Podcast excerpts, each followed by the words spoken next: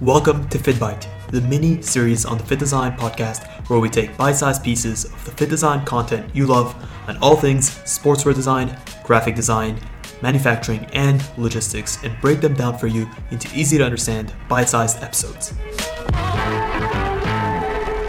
What's up, design family, and welcome back to another episode of Fit FittBite, the mini series on the FittDesign podcast, where we take bite sized pieces of the FittDesign content you love and break it down for you into easy to understand bite sized episodes.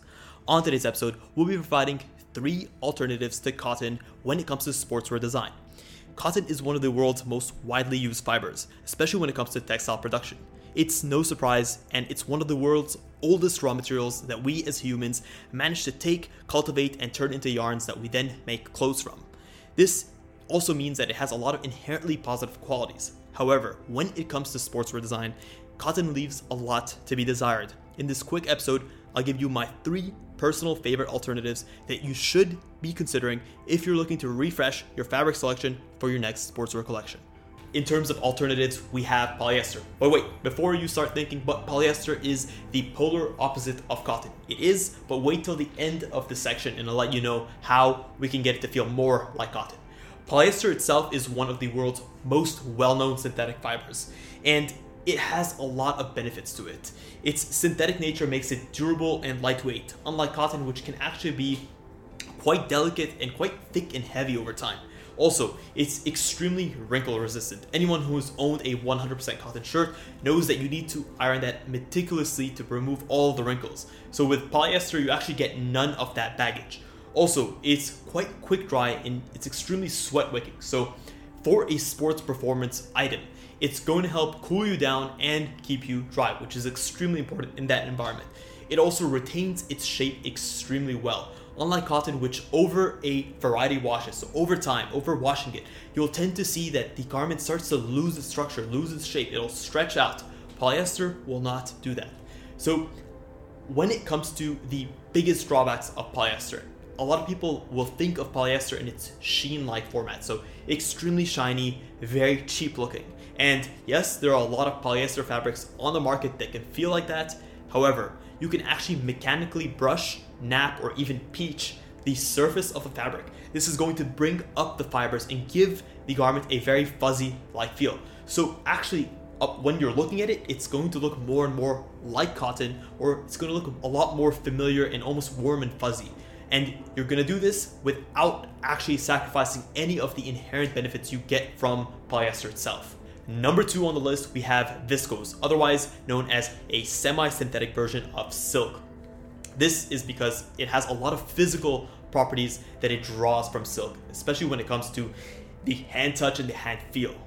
We've done a separate video on viscose in the past that I highly recommend you check out, where we go into detail in terms of what I'm going to be discussing in this short list. Also, viscose itself is considered a semi synthetic fiber. We actually source the raw materials, the raw resources from the cellulose that we find in tree pulp.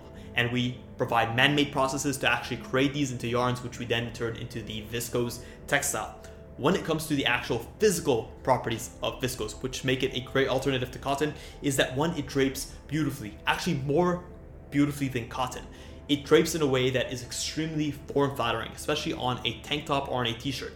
It doesn't hug you in the wrong places and it does a great job of enhancing the shapes and the kind of curves of the figure. Also, it's quite inexpensive because we figured out man-made processes to streamline the production of viscose, to scale the production of viscose, and unlike cotton, it's not a natural fiber. So in terms of its production, we're not necessarily limited by how much cotton there is. We also are able to take the raw resources that we make viscose and scale it. So it can be quite inexpensive, especially when compared to cotton. And lastly, just like cotton, it is extremely breathable. So it is a semi synthetic fiber, but it does not sacrifice any of the breathability or any of those user comforts. Number three on our list is bamboo. And bamboo is a fiber that needs no introduction. It's been used for years and actually used for centuries.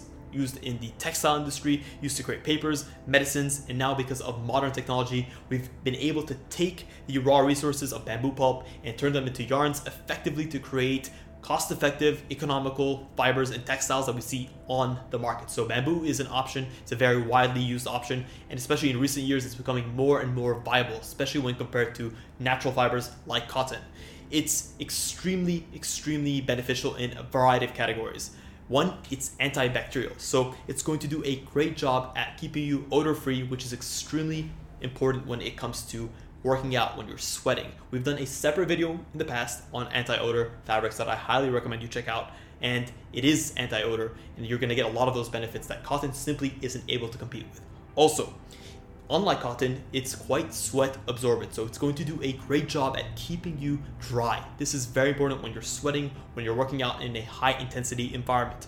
Also, it is extremely insulating. What does that mean? It does a great job at trapping heat when you need it to trap heat, aka in the winter, and it does a great job at letting heat release when you need to, especially in times of summer. So it does or it provides the best of both worlds in that sense.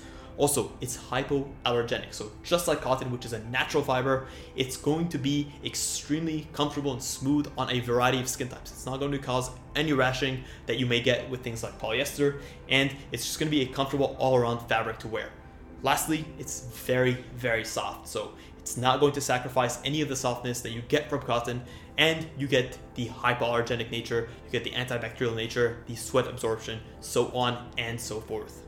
Well, that is a wrap, guys. That's been my top three personal favorite alternatives to cotton. Hopefully, you learned a thing or two, and you've seen how some of these, which may not seem as obvious at first, make a lot more sense now. Also, if you guys want to see more content like this, please consider subscribing to our podcast. Whether you're a Spotify user or an Apple Music user, we have something for you. And guys, thank you so much for tuning into this episode of FittBite. Until next week's episode, stay awesome. We hope you enjoyed this episode of FittBite. If you did, please consider leaving a review below. It really does help us out. Let us know what episodes you want to see next, and until next time, stay awesome.